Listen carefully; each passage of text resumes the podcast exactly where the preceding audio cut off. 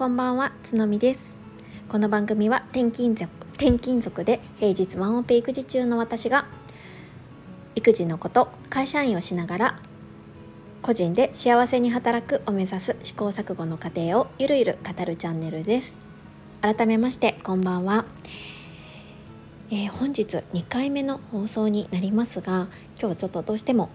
えー、収録をしておきたいことができましたので、えー、短い時間だとは思いますがお話をさせていただきます。えー、前前回の放送で、えー、まあ、これからねあのやりたいことみたいな話をしていたんですけれども、まあ、その中の一つとしてあのボイシーパーソナリティになりたいっていうお話をしていたんですが、えー、今回ですねあのボイシーの、え審査に通過することができました。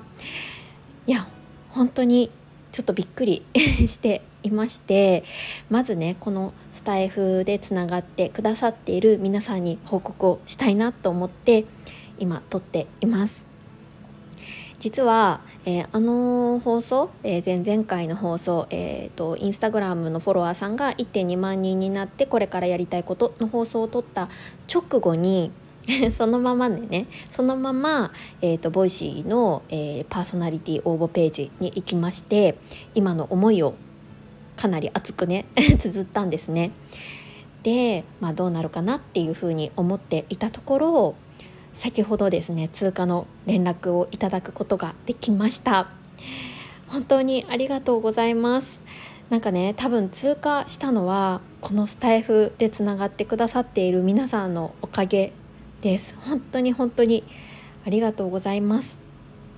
私は、まあ、あのボイシーパーソナリティになるのがね一つの夢でした。なんで夢だったかっていうとあの2020年ぐらいから私はボイシーを聞き始めてでそこでね音声配信の楽しさを知ったんですね。でその当時は自分がアウトプットするなんて全く想像もしていなくってただただねあのいろんな方の話を聞いて刺激を受けて、うん、日々のね活力にしていたわけなんです。でも自分の生活が少し落ち着いてきて子育てがちょっと余裕ができるようになってきて、うん、自分もね何か発信をしてみたいなって思った時に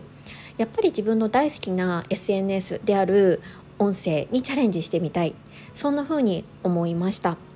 でそこで、えーと、まずはねスタンド FM の方で、えー、毎日配信をしてみたりいろんな方とコラボをしてみたり、えー、自分の中でねこう話すっていうスキルをね磨いて半年ぐらいかなしたところで、うん、1回目のボイシーのパーソナリティ応募に至ったわけです。でその1回目の時はもちろんね、えー、落ちてしまいましてあの残念な思いをしたんですけれどもその後に何が自分に足りないかなとかいろいろ試行錯誤をする中で、えーと、2回目もねあの受けたんですよね。で2回目もまた、えー、通過の連絡はいただけずに、まあ、落ちてしまったわけです。でその後に、まあ、もっとさらにねあの 何が自分には発信ができるかなとか足りないものって何だろうっていうことをすごくすごく考えるようになりましたでそんな中で出会ったのがインスタグラムになりますで4ヶ月前にそうだじゃあインスタグラムで、えー、フォロワーさんを1万人まで伸ばしたら少しはなんか自分がこういうことを発信してるよっていうことを世の中に伝えることができるかなっていうことを思ってとりあえずね1万人を目指そうって決めたんですね。で1万人を達成したらもう一回ボイシーに応募しようって思っていました